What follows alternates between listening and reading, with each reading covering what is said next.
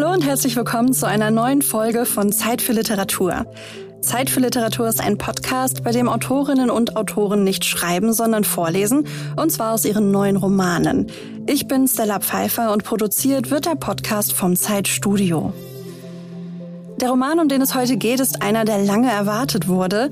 2019 wurde der Autor Ulrich Wölk mit dem Alfred Döblin-Preis ausgezeichnet. Dieser Preis soll es Autorinnen und Autoren ermöglichen, ein noch nicht vollendetes und unveröffentlichtes Romanmanuskript fertigzustellen.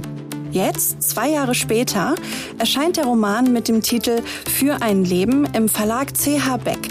Worum es in dem Roman geht und wie der Schriftsteller Ulrich Wölk auf die Idee zur Geschichte gekommen ist, ja, das verrät er uns jetzt selbst. Hallo, Herr Wölk. Ja, hallo, ich freue mich sehr, hier zu sein. Ihr neuer Roman trägt den Titel Für ein Leben und das lässt ja bereits erahnen, dass die Geschichte, die erzählt wird, komplex ist. Wenn Sie Ihren Roman trotzdem in einem Satz zusammenfassen müssten, wie würde dieser Satz lauten? Sie wissen ja, bei Marcel Proust gibt es Sätze, die dauern eine ganze Seite und länger. Ich werde mich aber bemühen, mich deutlich kürzer zu fassen. Für ein Leben ist die Geschichte von zwei sehr unterschiedlichen Frauen. Niki, die in den 70er und 80er Jahren in Indien und Mexiko als Kind von deutschen Aussteigern aufwächst, Ärztin wird und schließlich nach Deutschland und dort nach Berlin zurückkehrt. Und Lou, die etwas jüngere Lou aus dem Milieu des damals noch sehr vernachlässigten Arbeiterbezirks Berlin-Wedding, die lange nicht weiß, was sie mit ihrem Leben anfangen könnte, in welche Richtung es für sie gehen kann. Die ersten Kapitel des Romans wurden ja mit dem Alfred Döblin-Preis ausgezeichnet. Die Idee zur Geschichte, die gab es also schon ein bisschen länger. Erinnern Sie sich ja an den Moment, an den die Idee zu der Geschichte zu Ihnen kam?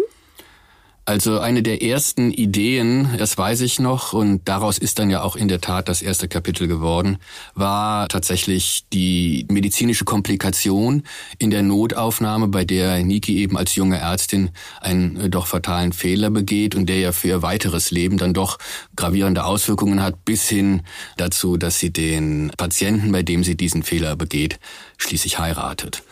Und für Lou ich weiß nicht genau warum, da wusste ich nur, dass ich es mit dem tragischen frühen Krebstod ihrer Mutter beginnen lassen wollte, der erzählt wird und der ihren Vater, einen Fahrstuhlmonteur, dann ja komplett aus der Bahn wirft. Das klingt nach ganz vielen spannenden Geschichten, nach ganz vielen Persönlichkeiten, auch nach sehr unterschiedlichen Menschen, die aus unterschiedlichen Milieus kommen und ganz viele unterschiedliche Dinge erlebt haben. So ist es ja, Sie haben es eben schon angesprochen, auch mit den beiden Hauptfiguren Niki und Lou, zwei Frauen. Was hat Sie denn daran gereizt, die Geschichte zu erzählen der beiden Frauen? Ich denke, das war die weibliche Perspektive. Niki und Lou betrachten die Welt ja jeweils mit ihren eigenen Augen. Und äh, für Niki zum Beispiel als frisch gebackene Ärztin, die würde am liebsten alle retten. Und Lou fühlt sich als junge Frau, auch aus ihrer Geschichte heraus, aus ihren Erlebnissen, nur für sich selbst zuständig. Und ähm, diese gegensätzlichen weiblichen Perspektiven haben mich als Schriftsteller stark gereizt. Aber dann war zum Beispiel für mich auch das Verhältnis der beiden als Töchter zu ihren Eltern ein wichtiges Motiv und natürlich auch ihr vollkommen unterschiedlicher Umgang mit Männern. Mhm, das ist ja ein Stichwort, denn ja, eine wiederkehrende Thematik des Romans ist ja auch die sexuelle Selbstbestimmung der ProtagonistInnen. In ihrer Geschichte wird Sexualität immer wieder neu verhandelt, auch im Kontext zu romantischen Beziehungen der Romanfiguren. Warum ist das denn für den Roman so wichtig? Ich denke, man kann in der Gegenwart nicht über Liebe schreiben, von Liebe erzählen, ohne gleichzeitig auch über Sexualität zu reflektieren und nachzudenken. Eigentlich sind wir sexuell ja viel freier, als es frühere Generationen je waren. Es gibt praktisch keine sexuellen Tabus mehr. Aber dann erscheint doch in jedem Kinofilm Sex als eruptiver Ausbruch der großen romantischen Liebe. Mir kommt das eigentlich wie ein Widerspruch vor. Und eines finde ich bei all dem auf jeden Fall offensichtlich. Die sexuelle Freiheit macht das Leben nicht einfacher. Eher vielleicht sogar im Gegenteil. Und das ist jedenfalls eine Erfahrung, die Niki und Lou in Für ein Leben machen und übrigens auch die Männer, die es in dem Roman natürlich auch gibt.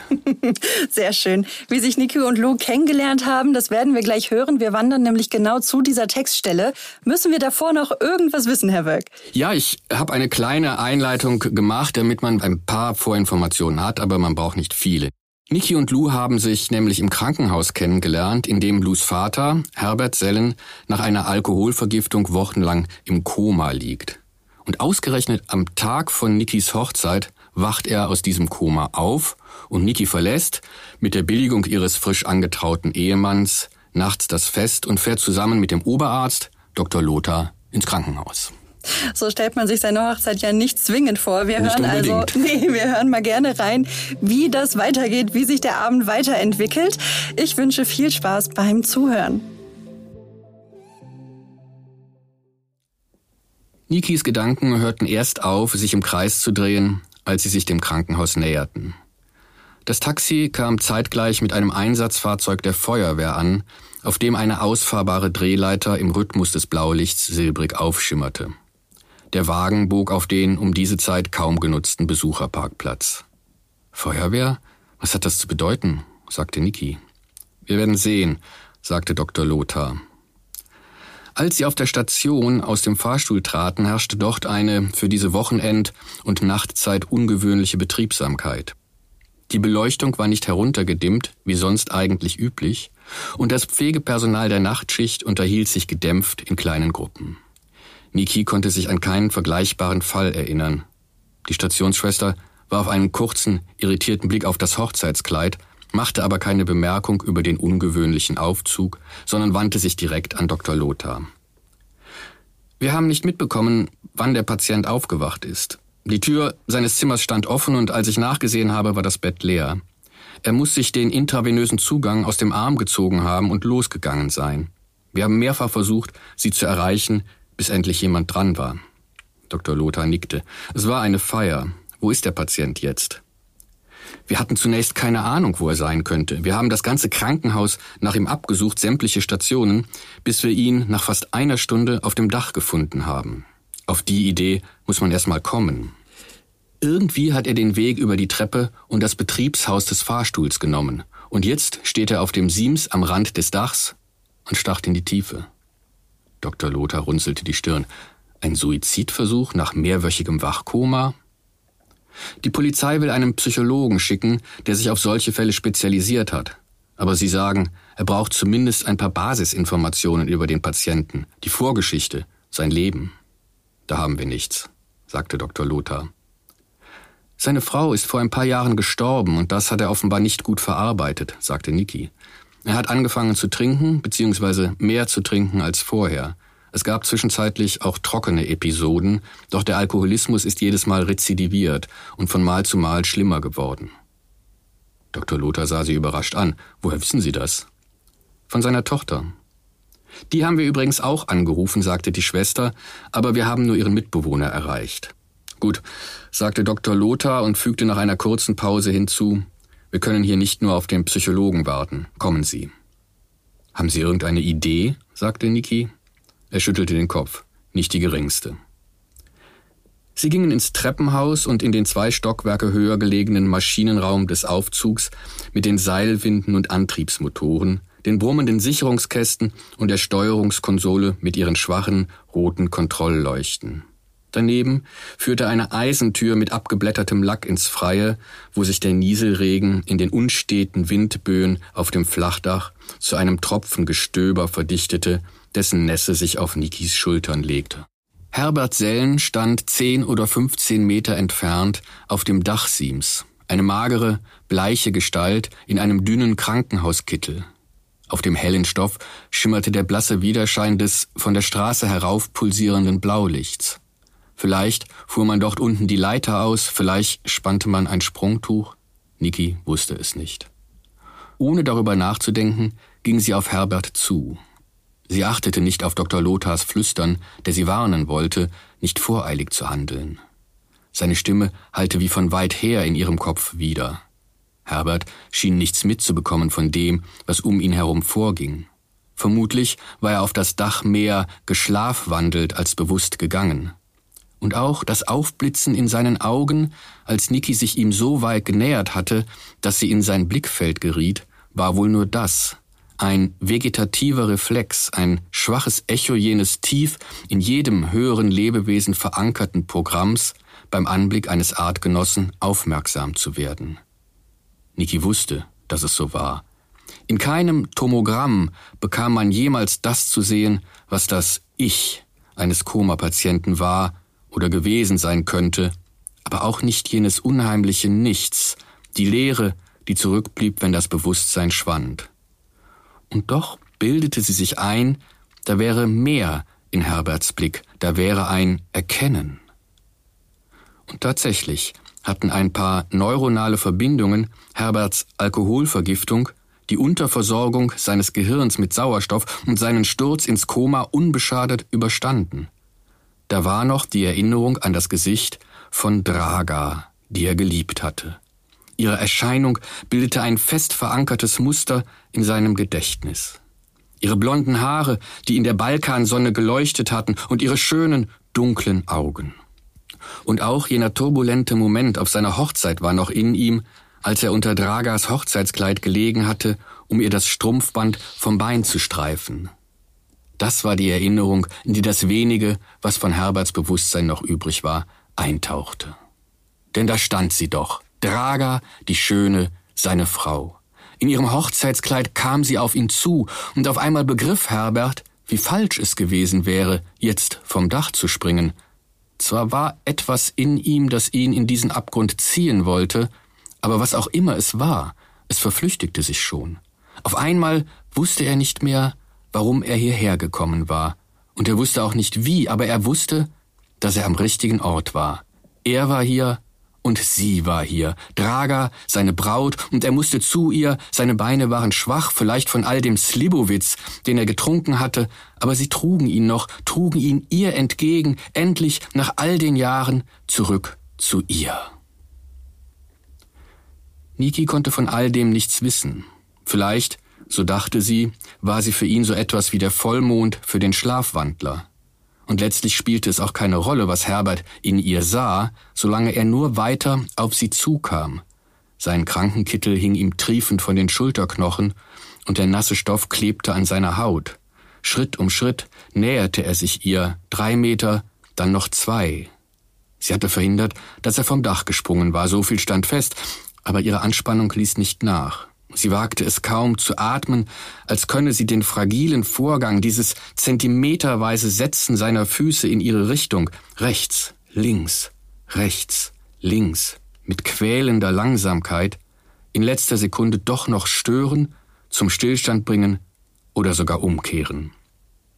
Aber Herbert erreichte sie schließlich, und als er direkt vor ihr stand, öffnete er seinen Mund, aus dem ihm ein Spuckefaden lief, und fiel vor ihr auf die Knie.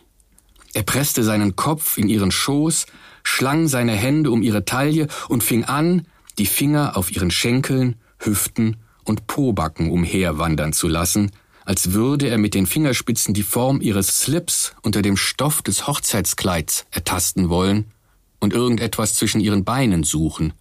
Eine unerwartete körperliche Zudringlichkeit, die Niki vollkommen unvorbereitet traf. Und sie war machtlos dagegen. Sie konnte Herbert nicht einfach von sich stoßen, wie sie es getan hätte, wenn er bei vollem Bewusstsein gewesen wäre. Das Bewegungsmuster seiner Hände folgte neuronal eingebrannten Automatismen, war ein Symptom für seine Unfähigkeit, Handlungsimpulse bewusst zu steuern. Als Ärztin musste sie das wissen, und doch wollte etwas, die Frau in ihr, sich der reflexhaften Ermächtigung, die in seinen blinden Griffen lag, nicht widerstandslos aussetzen. Sie wusste ja nichts von Herberts Rückkehr in die Tage seines Glücks und von jenem kroatischen Hochzeitsbrauch. Sie empfand die immer heftiger werdenden Berührungen als das, was sie augenscheinlich waren, als sexuellen Übergriff. Und so war sie zutiefst erleichtert, dass ihr eine Reaktion darauf am Ende doch erspart blieb. Kurz bevor sie vielleicht die Beherrschung verloren hätte, fiel Herbert zurück ins Koma. Seine Arme glitten kraftlos auf dem Stoff des Hochzeitskleids hinab und die Spannung wich aus seinem Oberkörper. Er sackte gegen Niki und kippte dann langsam zur Seite. Pfleger eilten herbei und wickelten Herbert in die mitgebrachten Thermodecken. Dr. Lothar kam hinzu und blieb vor Niki stehen. Die Schulterpolster seines Jacketts hatten sich mit Wasser vollgesogen. Für seine Verhältnisse wirkte er sehr nachdenklich und er sagte, ganz ohne Anflug von Ironie, was für ihn wirklich ungewöhnlich war, ich nehme an, er hat in ihnen einen Engel gesehen. Gerade das hatte er nicht, dachte Niki, behielt es aber für sich und sagte stattdessen, wer weiß, ob er überhaupt religiös ist. Das ist nicht von Bedeutung. Die mythologische Figur des Engels ist tief in unserer Kultur verankert. Auch einem nicht religiös geprägten Menschen ist das Niederknien vor einer religiösen Instanz geläufig. Niki schüttelte den Kopf. Besonders erfolgreich war meine himmlische Mission aber nicht. Das habe ich schon erreicht. Er ist jetzt wieder dort, wo er schon vorher war. Wo auch immer das ist. Dr. Lothar sah Niki an. Sie haben alles richtig gemacht, Nikisha. Zweifeln Sie nicht an sich. Er kannte sie inzwischen sehr gut. Und nun kommen Sie. Sie erkälten sich noch. Geben Sie mir noch eine Minute, ich komme gleich nach. Wie Sie möchten, sagte er und verschwand kurz darauf im Betriebsraum des Fahrstuhls. Im schwachen, weißen Licht einer Lampe dort flimmerte der Regen. Regen hatte etwas Geheimnisvolles an sich, dachte Niki. Er war einfach da, niemand hatte je einen Regentropfen entstehen sehen. Wenn sie wirklich ein Engel war, dann glich sie darin dem Regen. Sie war es einfach. Es hatte mit der Berührung eines mexikanischen Bauern begonnen, und nun hatte es seine eigene Realität hervorgebracht. Sie hatte einen Menschen gerettet. Das war doch etwas. Dr. Lothar hatte recht. Sie sollte nicht an sich zweifeln. Im Schatten der Seitenwand des Betriebshauses glomm rötlich ein Punkt auf, und Niki konnte erahnen, dass dort jemand stand und rauchte. Die Gestalt, die sich nach dem Zug aus dem Schatten löste, trug einen schweren, bis unter die Knie fallenden Mantel, eine Art Militärmantel mit Schulterklappen, und die Unterschenkel steckten in dazu passenden hohen Stiefeln mit Stahlkappen, deren Schaft unter dem Mantelsaum verschwand. Wenn Niki nicht erkannt hätte, wer da auf sie zukam, hätte sie auch beunruhigt sein können. Danke, dass Sie das gemacht haben. Es war Herbert Sellens Tochter, beim Sprechen stieg der Rauch des vorherigen Zugs im Rhythmus der Silben von ihren Lippen in den Nebel. Trotz des dicken Mantels schien ihr kalt zu sein, weil sie die Arme vor der Brust verschränkt hielt. Nur ab und an hob sie den rechten Arm an, um an ihrer Zigarette zu ziehen. Waren Sie die ganze Zeit da? Bin kurz nach Ihnen eingetrudelt. Sie schützte ihre Zigarette vor dem Regen, indem sie die Kippe zwischen Daumen und Zeigefinger hielt und den Handrücken als kleines Dach über die Glut wölbte. Warum haben Sie sich verborgen? Vielleicht wäre es gut gewesen, wenn Ihr Vater Sie gesehen hätte. Unser Verhältnis war ja nicht einfach. Ich war mir nicht sicher, wie er reagieren würde. Könnten Sie das mit Sicherheit sagen? Niki schüttelte den Kopf. Ich weiß ja nicht mal, wen oder was er eigentlich in mir gesehen hat, als er auf mich zukam. Das kann ich Ihnen sagen. Meine Mutter. Ihre Mutter? Sie zog wieder und blies den Rauch aus. Sie haben natürlich gedacht, so einer ist das. Aber das ist er nicht. Es liegt an ihrem Kleid. Meine Mutter hat mir mal Fotos von ihrer Hochzeit gezeigt und auf einem davon kniet er genauso vor ihr wie gerade vor ihnen. Und auf einem anderen ist er sogar unter ihrem Kleid. Meine Mutter meinte, das wäre ein kroatisches Hochzeitsspiel, bei dem der Bräutigam der Braut das Strumpfband vom Bein zieht. Meine Mutter war Kroatin.